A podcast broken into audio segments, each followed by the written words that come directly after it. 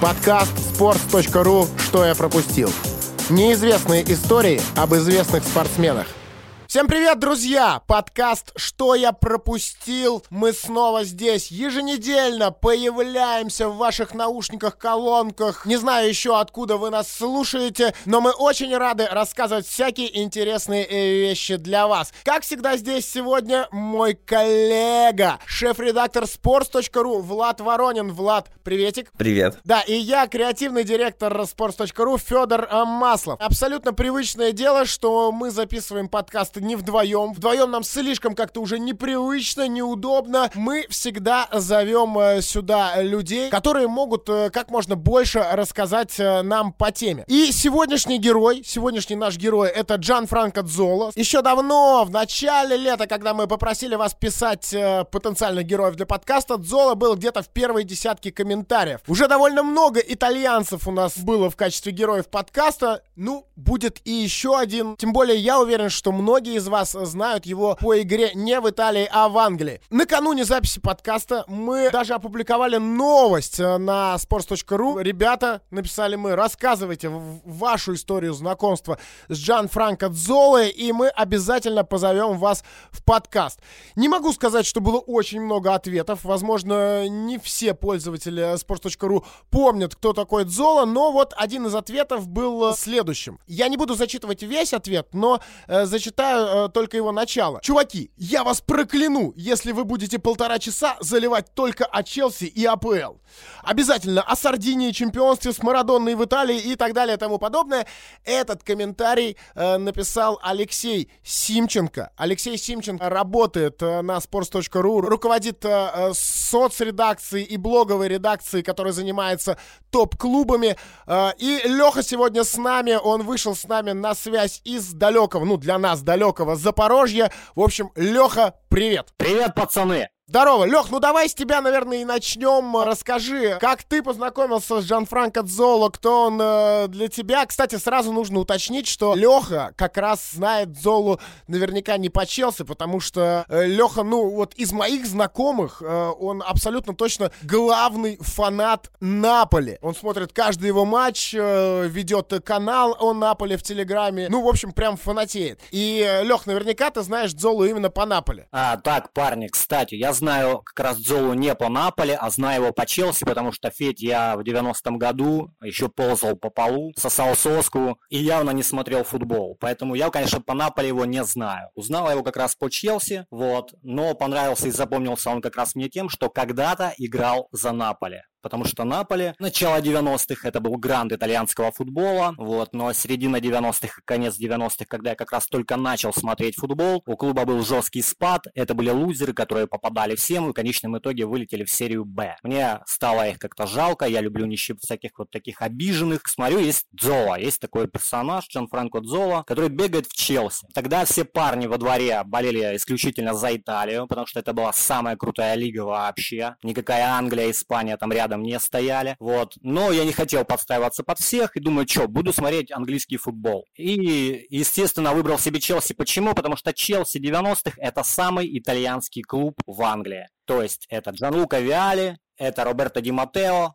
и, конечно же, Джан Франко Дзола. И как бы все, выбор был очевиден вроде как бы и с итальянцами, но в то же время смотришь английский футбол и выделяешься на фоне остальных. Ясно. Я кратко расскажу о моем знакомстве с Дзолой, но перед этим буквально 20 секунд вашего времени, друзья. Вот прямо сейчас вам не сложно наверняка, э, если вы слушаете наш подкаст в iTunes, в Apple подкастах или в каком-то другом приложении, в котором можно ставить оценки, зайдите и поставьте нам оценку, ту, которую считаете нужной. А нужной вы считаете, конечно, пятерку, я сразу вам скажу. У вас это вряд ли займет много времени, а нам будет очень приятно. Ну, а я узнал от Золи, конечно же, благодаря РЕН-ТВ и величайшему Александру Викторовичу Елагину. Кстати, мы хотели позвать э, Александра Елагина на запись подкаста. Да-да, Лех, ты был не первым, кому, кого мы решили позвать. Э, перед тобой был Елагин. Да, все нормально, все нормально, я не обижаюсь, парни. Я позвонил Александру Викторовичу, он э,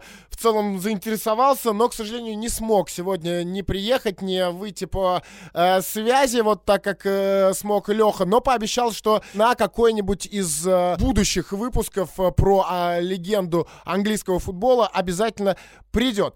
Так вот, и, кстати, вот почему РЕН-ТВ? Ну, может быть, многие из вас даже не знают, но в конце 90-х, начале 2000-х, по-моему, вот так вот, на РЕН-ТВ каждое воскресенье показывали один матч из АПЛ. Обычно в записи какой-то субботний матч. Конечно, я его смотрел. Это был первый английский футбол, который я вообще мог э, видеть, причем полными матчами.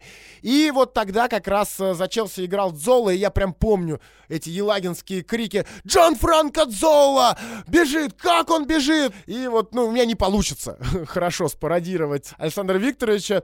Пускай он все-таки лучше приходит к нам и напоминает о том, как было круто в 90-е. Да и сейчас вы его можете услышать э, по телеку. И, кстати, я не один такой, э, конечно же, кто узнал от Золи благодаря РЕН-ТВ. Вот даже под новостью, которую мы опубликовали на sports.ru, человек с ником Перверсо написал, что благодаря Золе первый раз увидел порно. Раньше АПЛ показывали на РЕН-ТВ, а в перерывах крутили порнуху. Отличный был канал. Я думаю, что он немножечко ошибается, пользователь. Все-таки в перерывах порнуху не, не крутили, но абсолютно точно, что РЕН-ТВ был как первым каналом, который стал показывать АПЛ, так и первым каналом, который стал показывать э, порно. Ну, скорее, эротику даже, а не порно. Влад, ты как? Ты с нами? Ты э, сказал пока всего лишь одно слово за этот подкаст. Могу его повторить. Привет.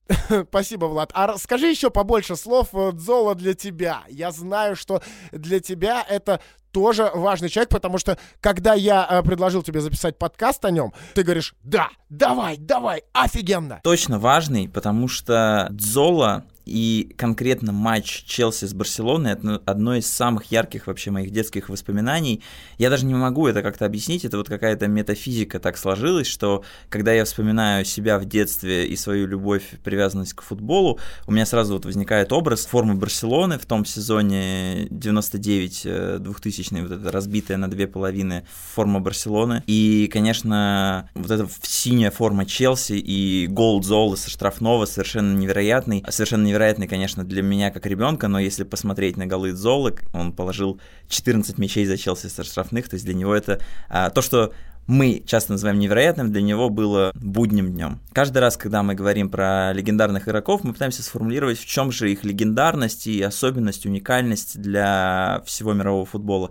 И Зола, конечно, это такой уникальный маленький технарь. Есть в нем вот какая-то магия, ты не понимаешь, как он этот мяч держит, он к нему словно приклеен, ему вообще не нужно время, чтобы его обработать, потому что он же сам говорил, что его метод это обработка в два касания максимум, то есть все, все что можно сделать на поле, укладывается в два касания. И Дзола это всегда очень эффективно доказывал. А вот у меня еще воспоминание про Дзолу, оно такое более-менее свежее, но вирусился, мне кажется, лет э, шесть э, назад э, в, в интернете, ну, во ВКонтакте, в Ютубе, точно не знаю где, видос, где сравнивали, как играет сейчас то ли Роналду, то ли Неймар, вот не помню точно, и как играл Дзола.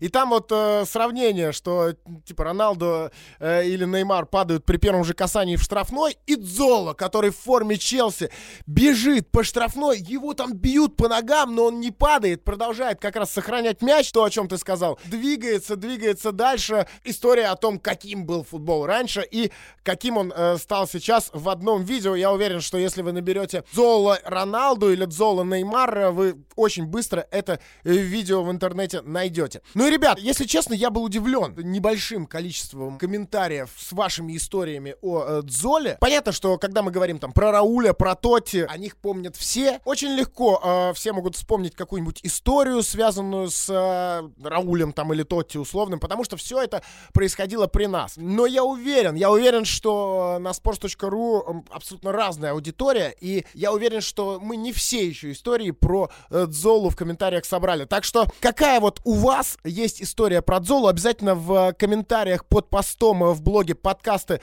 на sports.ru напишите вот под этим этим постом, где мы выпустили подкаст, ну или вот на Ютубе, э, может быть, вы нас слушаете тоже. Напишите свою историю от Золи, покажите, что вы не, не глор, не школьник, а знаете этих великих людей очень и очень давно. У Зола просто главный феномен — это то, что его все любили. Вот этого чувака никто никогда не хейтил.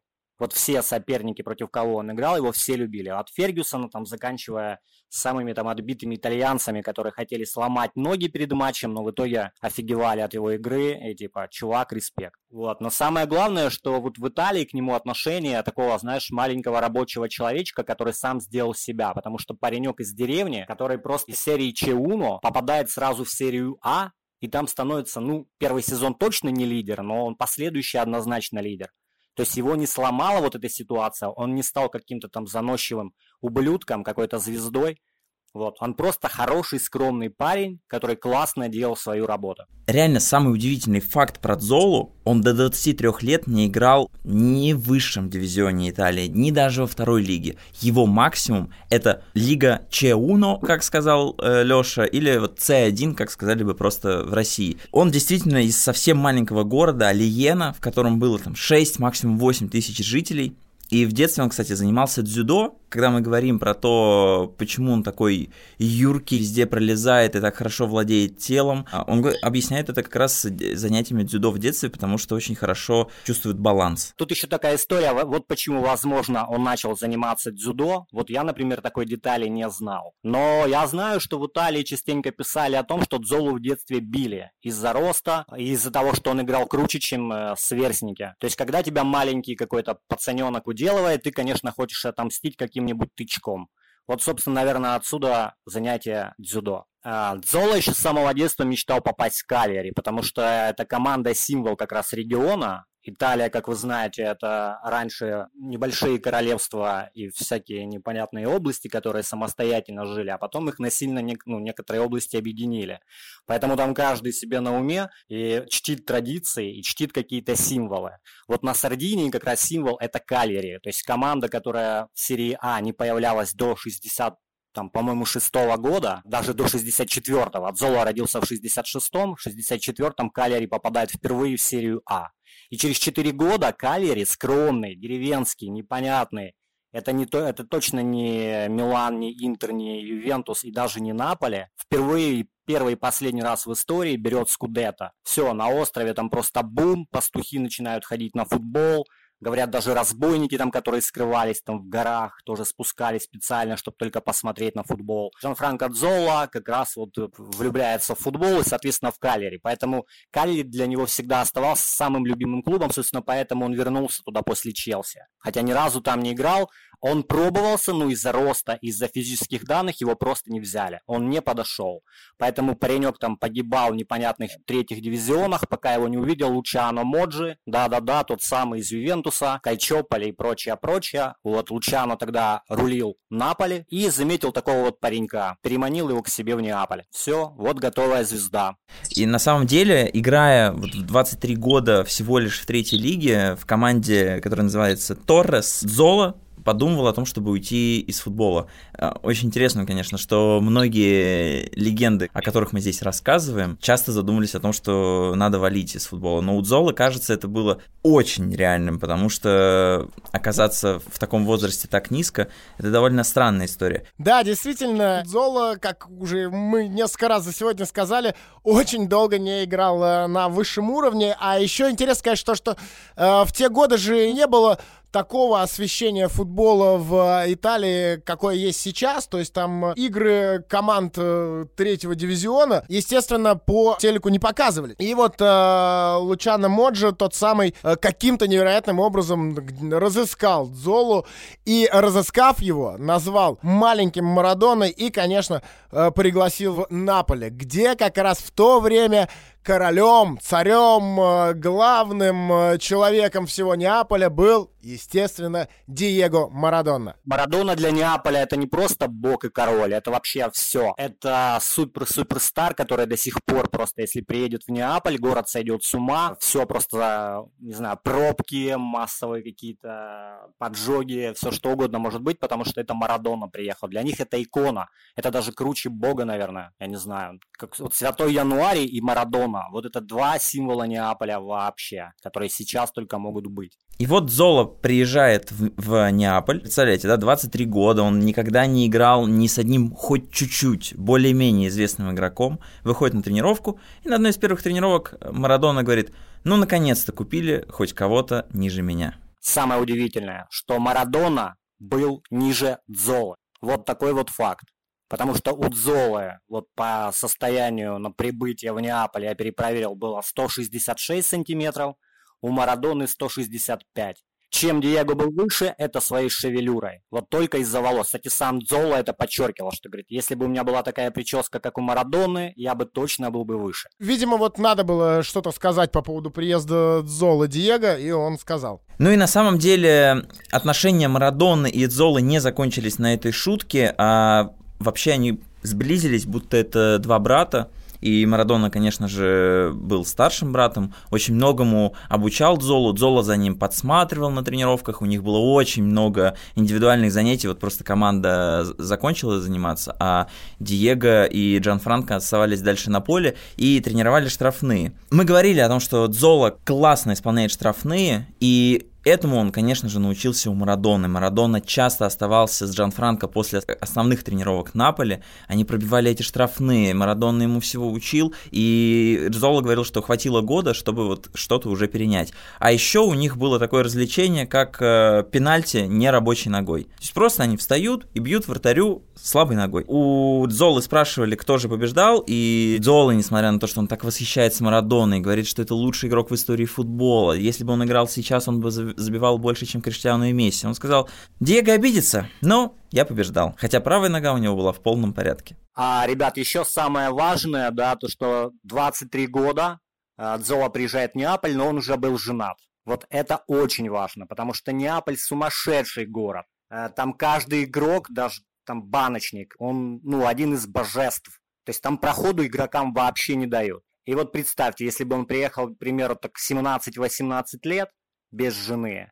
И вот с такой вот дружбой с Марадоной неизвестно, где был бы Зола, и доехал бы он в итоге до Англии вообще. Поэтому важно то, что парень скромный, приехал с женой, общался с Диего, но на гулянки с ним ни разу не ходил. То есть исключительно тренировки и общение внутри команды. Ну и э, была еще в Неаполе замечательная э, история, история, которая, наверное, характеризует вот э, те самые отношения, которые сложились между Дзолой и Марадонной. Это, наверное, знают все. Даже э, наши десятилетние слушатели знают, что Диего Марадонна всегда играл под десятым номером. В Неаполе, в главном клубе в карьере Марадонны, у него тоже была десятка. Но в какой-то момент однажды эта десятка перешла к Джан Франко Дзоле. Это была сложная схема, потому что в одном из матчей на поле не мог выйти из-за травмы девятый номер Наполи бразилец Карека, которого Марадона э, называет одним из лучших партнеров в карьере вообще. Марадона берет девятый номер Кареки,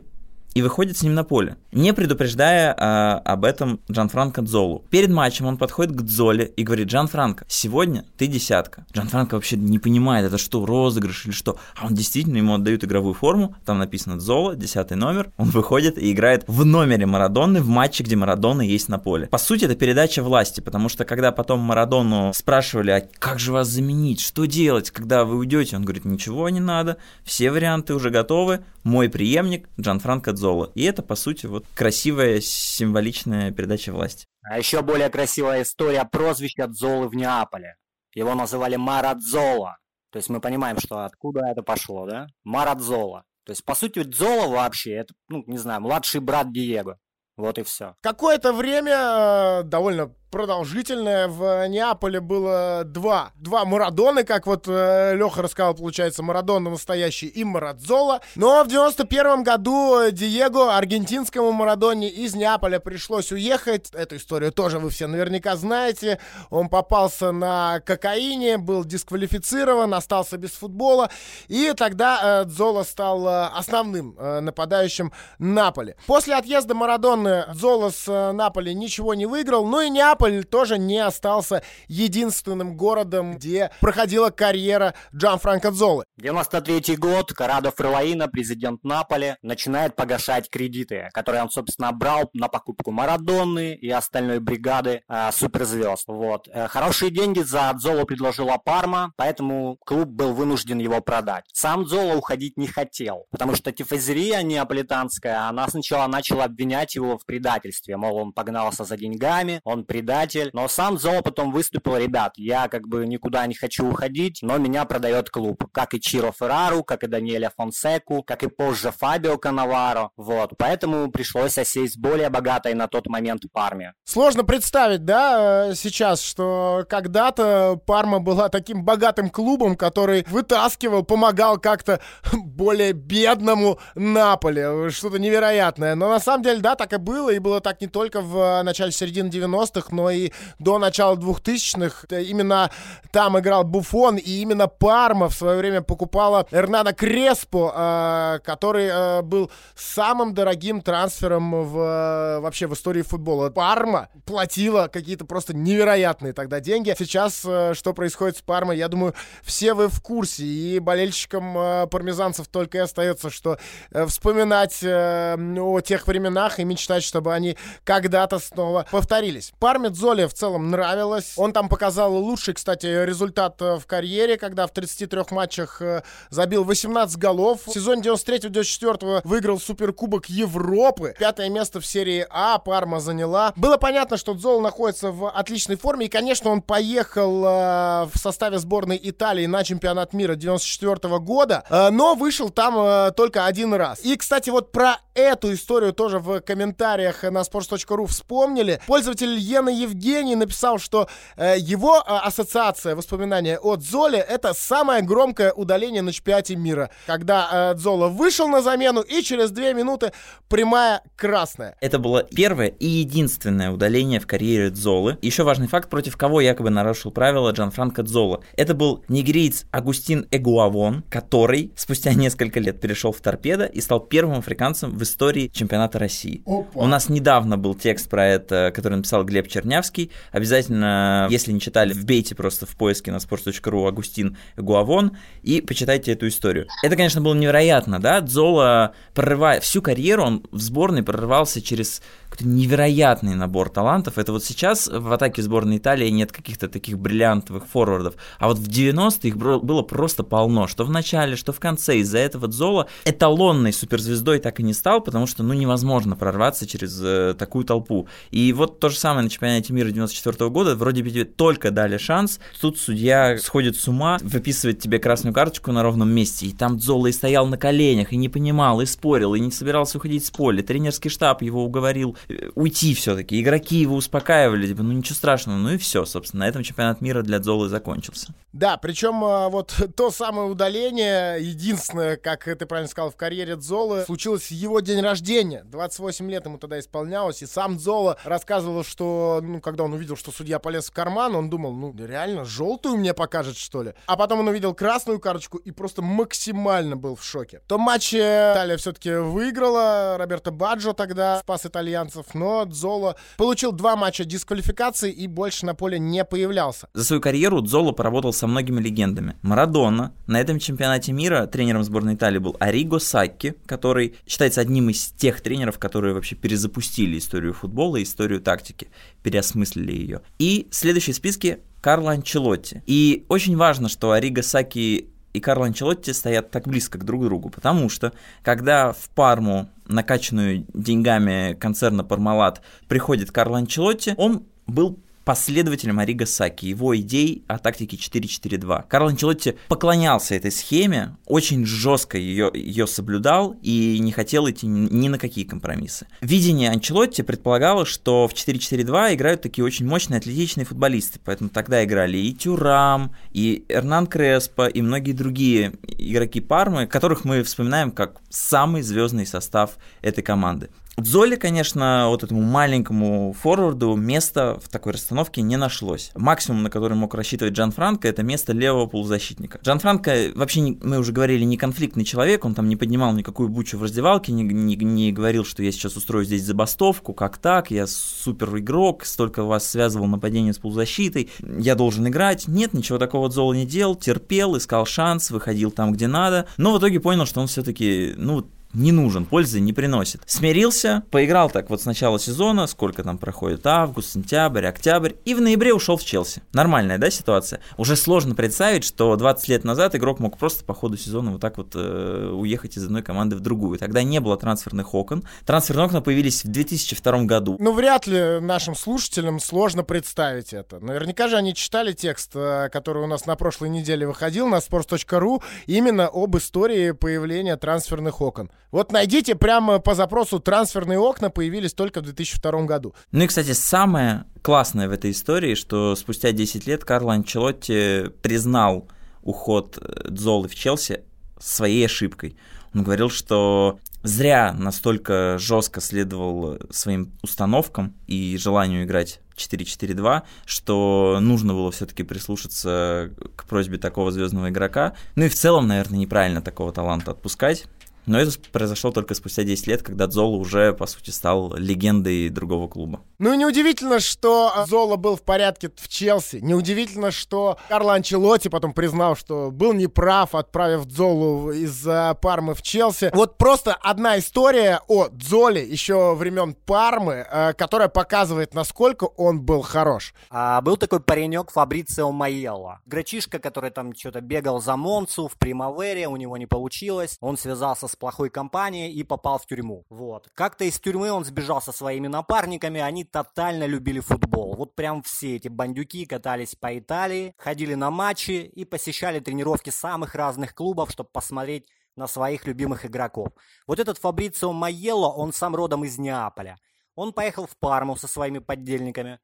На тренировку Дзолу посмотрел и решил, что нужно Дзолу похитить. Ну, не потому, что ему Дзола чем-то не угодил, а потому что Калисто Танцы, это владелец Пармалата и клуба Парма, очень богатый дядька который мог бы отдать за Дзолу все. Вот. Они составили план, они начали гоняться за Дзолой. Ну, как гоняться, они начали его преследовать на машине. На одной из заправок Джан Франко вышел, заметил каких-то непонятных стрёмных парней, но подошел к ним с улыбкой и сказал, ребят, может вам автограф? Ну, как сам потом, как позже признавался сам Маело, он растаял, он вспомнил, что он любит Наполи, он начал признаваться Дзоле в любви, говорил, что я видел твои голы, красавчик, ты тащил мой футбольный клуб, вот и отпустили, собственно, его. Да, это прям круто. То есть его пытались похитить, но э, не стали этого делать, когда Дзола просто подошел и пообщался. И вот Зола приезжает в Челси. Мы не будем здесь очень много рассказывать про него в Лондоне, потому что этот этап карьеры все-таки многие хорошо себе представляют. А я просто напомню, что наш подкаст называется «Что я пропустил?». Мы оставили историческое название и решили, что будем рассказывать о тех моментах из жизни легенд футбола, о которых вы знаете гораздо меньше. Именно поэтому о Челси будет минимум. Очень примечателен рассказ защитника Майкла Дюбери, который говорил, что на первой тренировке мы просто ошалели от того, как Зола Зола обрабатывает мяч. Его первое касание это ну что-то невероятное. И потом, удивительно, все защитники Челси очень хотели отрабатывать действия один в один. Ну, это обычно такое упражнение нападающий против защитника. Кто кого отнимешь мяч, не отнимешь, обведешь, не обведешь. Все защитники Челси хотели играть против Золы, потому что они говорили, что после него не страшно уже ничего в матчах, потому что он так таскает мяч, так классно его укрывает, что натренировываешься идеально. Плюс Джан Франко, на самом деле, много раз говорил, что не любит выпивать. И несмотря на то, что вот эта родная деревня или там маленький городок, где Джан Франко родился, это регион, где производится и вино, и масло, сам Джан Франко только после карьеры уже полюбил вино по-настоящему. По ходу карьеры особенно не, не выпивал. Один из игроков Челси вспоминал, что Джан Франко приходил на все командные мероприятия. День рождения, просто какой-то маленький корпоратив. В отличие от многих других звезд, которых они не называют, говорят, ну просто вот есть звезды, которые не приходят на такие мероприятия. Джан Франко был всегда, мог уйти пораньше, чтобы лечь спать, мог вообще ничего не, не выпивать, но он всегда был с командой. Вообще, собственно, кто позвал Дзолу? Его позвал Рут Гулит, голландец, крутой игрок просто, который разрывал в Милане, а потом начал играть и тренировать в Англии. Собственно, Челси, по-моему, единственная команда, которая вот два подряд у них было играющих тренера. Рут Гулит и Джан Лука Виали. Вот Рут Гулит как раз хотел построить сексуальный футбол. Это вот цитата его. То есть он хотел играть в сексуальный футбол. Для сексуального футбола Игроки типа Денниса Уайза не очень подходили, поэтому нужно было кого-то выдергивать. Выдернули, конечно же, Джан Франко Дзолу. Мастера и просто маэстро. И тот же Майкл Дюбери вспоминал, что один из любимых тренировочных методов э, Гулета это вот занятие на всякие технические навыки. Это дриблинг, обработка мяча. И Зола был один из э, немногих возрастных легендарных игроков, которые выходили вот так вот отрабатывать приемы с молодежью. То есть, и Дюбери говорит, что в принципе он мог бы сидеть в раздевалке и говорить, что надо делать так и так, а он всегда выходил на поле, всегда со всеми возился, все показывал, учил, был просто лучшим. Золо действительно был лучшим и, э, ну, наверное, самым э, знаковым моментом одного из э, сезонов Челси, сезон 96-97 года, стал гол Золы в ворота Манчестер Юнайтед. Тогда он обыграл нескольких человек, пробил мимо Шмейхеля, того самого Петра Шмейхеля. И после матча сэр Алекс Фергюсон похвалил Золу, выделив его. А Райан Гикс потом когда-то сказал, что Золо это один из немногих игроков, а, о которых Фергюсон э, вообще когда-либо а, отзывался положительно, которых э, Фергюсон отмечал. Шикарная цитата Алекса Фергюсона. «Маленький Дзоло, он раздражал меня. Он был одним из тех игроков, которых не волновало, против кого они играют. Он всегда улыбался. Меня это реально раздражало. Я думал, как можно получить удовольствие, играя против Манчестер Юнайтед? Ведь никому это не нравилось. Но он был великолепным игроком, мне нравилось наблюдать за ним. То, что я говорю такое о противнике, показывает, какого высокого я о нем мнения. Я думаю, каждый футболист мечтал бы, чтобы о нем э, такие слова сказал Алекс Фергюсон. А еще, ребят, немаловажно то, что Зола попал именно в свою команду. Даже не в свою, а в правильную команду. А потому что легионеров в то время было не так уж много, и именно только Челси. Вот только в Челси их был просто там целый чемодан. Гули Тавиали, заканчивая Бабаяро и прочими ребятами. То есть Зола сам говорит именно прям цитатой, что 80-е и 90-е в Италии были собраны лучшие игроки мира. Марадона, Платини, Матеус, Гулит, Ван Бастен, Зико. Вот, Италия была страной фантазии. Наши команды были богатые, сильные и победоносные. Англичане же думали больше о своем континентальном футболе. А количество легионеров было вообще незначительным. И тут я встречаю Челси Виале, Ди Матео, Гулита. Да, поначалу было тяжело, но потом я справился. То есть вот это вот прямая цитата Джанфранко Дзолы, которому очень повезло с командой. Вот это главное не забывать. Ну, еще одна штука, которую вы просто обязаны, я думаю, найти в Ютьюбе, это великолепный гол э, пяткой, который э, забил Джан Франко Дзола в ворота э, Норвича. Многие называют этот гол, на самом деле, случайностью, а сам Дзола говорит, что изначально, конечно, он не задумывался там намного заранее, что будет забивать пяткой, но когда увидел, как мяч идет к нему, подумал, опа, а почему мне, собственно, пяткой не ударить? И говорил Дзола, что я не буду вам врать, конечно, это был чистейший инстинкт, это было просто спонтанно. Э, вот, э, вообще изначально я думал бить головой по мячу, но э, слишком низко он летел, и поэтому я просто ударил по нему пяткой и забил. Обязательно посмотрите на этот гол. Да вообще, вот я сегодня не, не, не первый раз уже говорю а, о том, что немногие из вас видели, как играл Дзола. Посмотрите хотя бы хайлайты, посмотрите нарезки. Невозможно не восхищаться э, этим человеком. И еще один повод восхищаться Джан Франко Дзолой, это, конечно же, финал Кубка обладателей Кубков УЕФА 98 года. В принципе, ожидалось, что Дзола его пропустит, потому что он только-только восстановился после травмы паха. Играть было сложно, он не был готов. А, но игра складывалась тяжело. На 70-й минуте счет был 0-0, Дзолу выпустили. Прошло буквально там 2 минуты, и он забил. И он забил тот гол, который принес Челси первый европейский трофей за 38 лет. В таких условиях не может быть вопросов, почему Джан Франко Дзола такая легенда Челси, а, хотя вроде бы он играл в те времена, еще до Абрамовича, когда супер титулов не было ни Лиги Чемпионов, не было ни победы в АПЛ, но команда играла так экспрессивно, так красиво. Зола превозмогал, вот, получается, себя, потому что выйти после травмы и забить гол в финале Еврокубка, это супер, это вот просто входит сразу в историю. А, ну и а, тут тоже не могу еще раз не вспомнить о пользователях sports.ru, которые с удовольствием пишут комменты и под постами, и под новостями. Пользователь Танталас или Танталас, честно, не знаю, как правильно ставится ударение, но а, он написал, что у него как раз воспоминания от Золи — это игра против против Штутгарта, о которой ты сейчас говорил. Финал Кубка Кубков. Зола выходит на замену, 20 секунд в игре и забивает победный гол. Предварительно обыграв 5-6 игроков соперников. Вы знаете, что делать, ребята. YouTube, Зола, Штутгарт и наслаждаемся. И плюсы в комментариях еще человеку, который вспоминает эту историю. Обязательно. И вот, кстати, это 98 год, и Дзола, забивающий в финале Еврокубка, уже не игрок сборной Италии. Хотя он не так уж и стар, ему там только 31 или 32 года.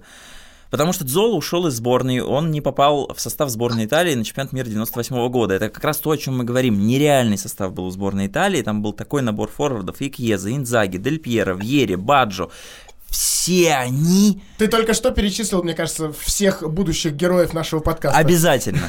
И вот они занимают место Дзолы. Негодяи, конечно, но прекрасные. В 2003 году Челси покупает Роман Абрамович. То есть клуб, который до этого показывал, да, искрометный красивый футбол, начинает затариваться просто мощнейшими суперзвездами, а Джан Франко Дзола собирает чемоданы и летит на Сардинию, то есть домой. А, как говорят, Роман Аркадьевич уговаривал Джан Франко остаться в Лондоне, принять участие в Лиге чемпионов, потому что Челси должен был стартовать в этом турнире. Именно в тот момент Калери прозябал в серии Б, и Джан Франко позвали спасать команду его мечты. Вот. В серии Б он себя круто проявил, вытащил Калери в серию А, и там еще и сохранил прописку, в последнем туре забив дубль Ювентусу. И вот таким вот почетом он покинул футбол, не только итальянский, но и вообще весь мировой. Ну вот, э, видимо, в э, том состоянии э, все-таки Дзола уже подошел к Кальери. Если сначала он по физическим данным Кальери не подошел, тут приняли они его. Ну и вообще, конечно, красивая такая история, и красиво все это закольцовывается, что в любимом клубе, в клубе его мечты, в котором он никогда за всю карьеру так и не поиграл, Зола карьеру закончил, отказавшись от миллионов, которые наверняка Роман Абрамович ему предлагал. Ну и давайте будем честными и скажем, что с Абрамовичем Дзола все-таки еще поработал. Во-первых, они сохранили хорошие отношения. Абрамович предложил Дзоле контракт, как только купил клуб. И Дзола говорил, что предложение пришло, просто оно пришло слишком поздно. Я уже обещал Каллере, что я перейду, я не могу нарушить свое слово. И в целом уже хочу домой. Вопросов к нему не было, они сохранили хорошие отношения. И Дзола же был тренером Челси. Он работал сейчас э, совсем еще недавно в тренерском штабе Маурицио Сарри, и Сари даже, ну, когда в шутку, когда не в шутку, так немножко со злобой говорил, что Джан Франко общается с Романом Абрамовичем гораздо чаще, чем он сам, а, потому что Зола говорит на английском лучше Сари, они давно знакомы, и вот о делах команды очень часто Роман Абрамович спрашивал именно Джан Франко. Ну что, наверное, будем закругляться. Лех, спасибо тебе большое. Как тебе? Подкаст просто офигительный, но чтобы вы понимали, все это время у меня там где-то за стенкой кричит маленькая дочка. Я просто вот этим летом стал молодым папой. Поэтому я метался вот между подкастом и криками маленькой дочки. А так все круто. Стал молодым, Леха, этим летом. И, видимо, уже побежал к дочке. Немножечко со связью у нас проблемы. Лех, ну я уверен, что ты это слышишь все равно. Да-да, парни, я слышу, но я уже побежал. Всем удачи, всем спасибо, вы крутые. Спасибо тебе, все, беги к дочке. А, ну и напоминаю вам, друзья, что а, в этой студии сегодня был э, шеф-редактор sports.ru Влад Воронин. Удаленно, по какой-то невероятной связи, которая то прерывалась, то возвращалась, то убегала куда-то и снова была с нами Алексей Симченко, руководитель э, социальной редакции и блоговой редакции, которая занимается топ-клубами. Обязательно подписывайтесь. Ссылочки мы все оставим э, внизу поста э, в блоге sports.ru. Ну и я, креативный директор sports.ru Федор Маслов. Друзья, не забывайте, пожалуйста, что мы для вас очень стараемся. Поэтому обязательно слушайте наши подкасты. Вот там, где вам удобно их слушать, э, это и э, iTunes, и Google подкасты, SoundStream, CastBox, ВКонтакте, Pocket Cast, в Телеграме мы выкладываем записи. В общем, везде, где вам удобно, подписывайтесь, слушайте реагируйте. Если это возможно, ставьте лайки. Если возможно, пишите комментарии. Делайте с нашими подкастами все, что вам захочется, только как-то реагируйте. Ну и закончить э, сегодняшний выпуск э, я предлагаю не словами Влада, как э, это происходит обычно, а последней, финальной истории о Джанфранко Дзоле, о тренере Джанфранко Дзоле, а не об игроке, которую написал, опять же, наш пользователь, пользователь sports.ru с, с ником Поляков, дефис ПВ. После окончания карьеры игрока Дзола возглавлял Уотфорд. И его команда отчаянно боролась за попадание в премьер-лигу. В полуфинале против Лестера клуб Дзола оказался на краю гибели. При неустраивающем счете, первый матч завершился со счетом 1-0 в пользу Лестера, получил на последних секундах пенальти в свои ворота. К тому моменту на табло горел счет 2-1 в пользу Шершней. Оператор взял крупным планом лицо Джан Франко. Но на нем не было видно, что тренер уже пакует чемоданы. Хотя ситуация была похлеще ливерпульских 3-0 в финале Лиги Чемпионов. И тут Игрок Лестера разбегается, пробивает прямо по центру. Вратарь парирует этот удар ногой, справляется с добиванием. На подстраховке защитник выносит мяч тупо вперед. Да как удачно! На табло горит 95+. Идет контратака Уотфорда, и они забивают гол, делая сумасшедший камбэк.